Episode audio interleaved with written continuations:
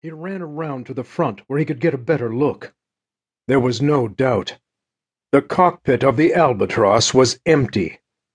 No living or dead man in it. Only the empty, blazing seat was there.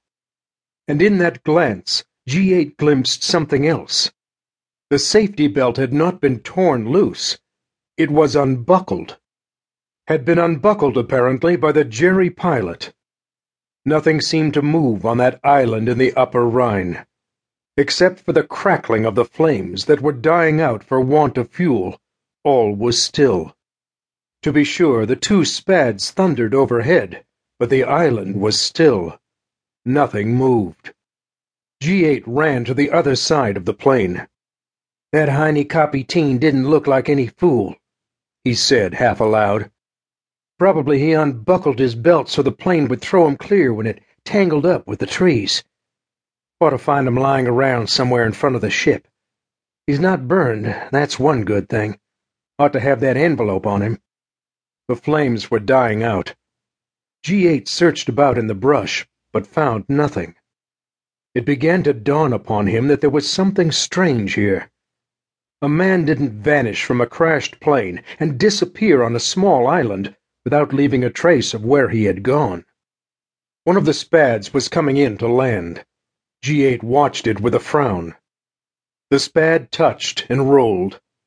A small, alert chap leaped from the cockpit like a monkey and ran toward G8 in the burning plane. The other Spad remained aloft, circling low above their heads. The small, keen-eyed pilot grinned as he came up. If you're looking for the guy that was flying this Albatros, better start hunting among those rocks, he called. As he spoke, he pointed to the mass of jagged rocks that formed the north end of the island. G8 whirled and stared. His frown became more troubled. I don't get you, he said. Didn't think you would. I'm used to disappearing acts. I spotted this bird from the air when he crashed his plane. I couldn't see him climb out or set fire to it but I saw him dive out of the trees here and go among those rocks up ahead. Then I lost him. Already G8 had spun around and was making for the mass of rocks beyond. They were great boulders, some as large as a house, others only the size of a small car. They were tumbled in a mad confusion, apparently by nature. Here and there great chinks opened into widening chasms. G8 plunged down one of these. His feet slipped. He came up with a thud against a great blank wall of stone, eight or ten feet below the surface of the ground. Scrambling, clawing, he managed to get back. The young pilot with the grin, who flew Spad number 13, watched him intently, helping him out finally when he nearly reached the top. Baffled, G8 mounted to the highest boulder and surveyed the mass from his perch. Slowly he shook his head. Funny, he mused, but I'll gamble that bird is around somewhere. He's hiding in one of these holes.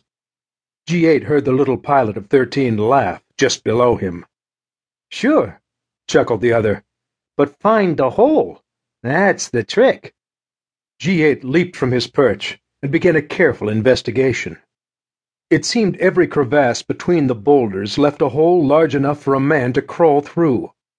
There seemed to be a hundred odd holes, perhaps more. Suddenly, G8 stood up, listened. Spad number seven roared closer. G8 turned his eyes toward the north. He tensed for an instant. Then, like a tight spring suddenly released, he lunged down off the heap of stone and raced for his ship.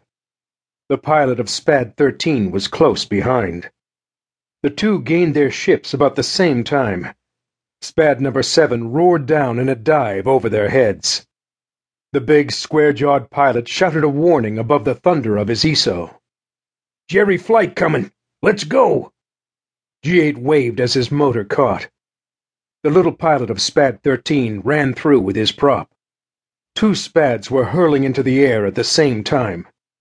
Spad 13 with its lighter pilot got off first. G8 was close behind. As he turned, he stared into the north at the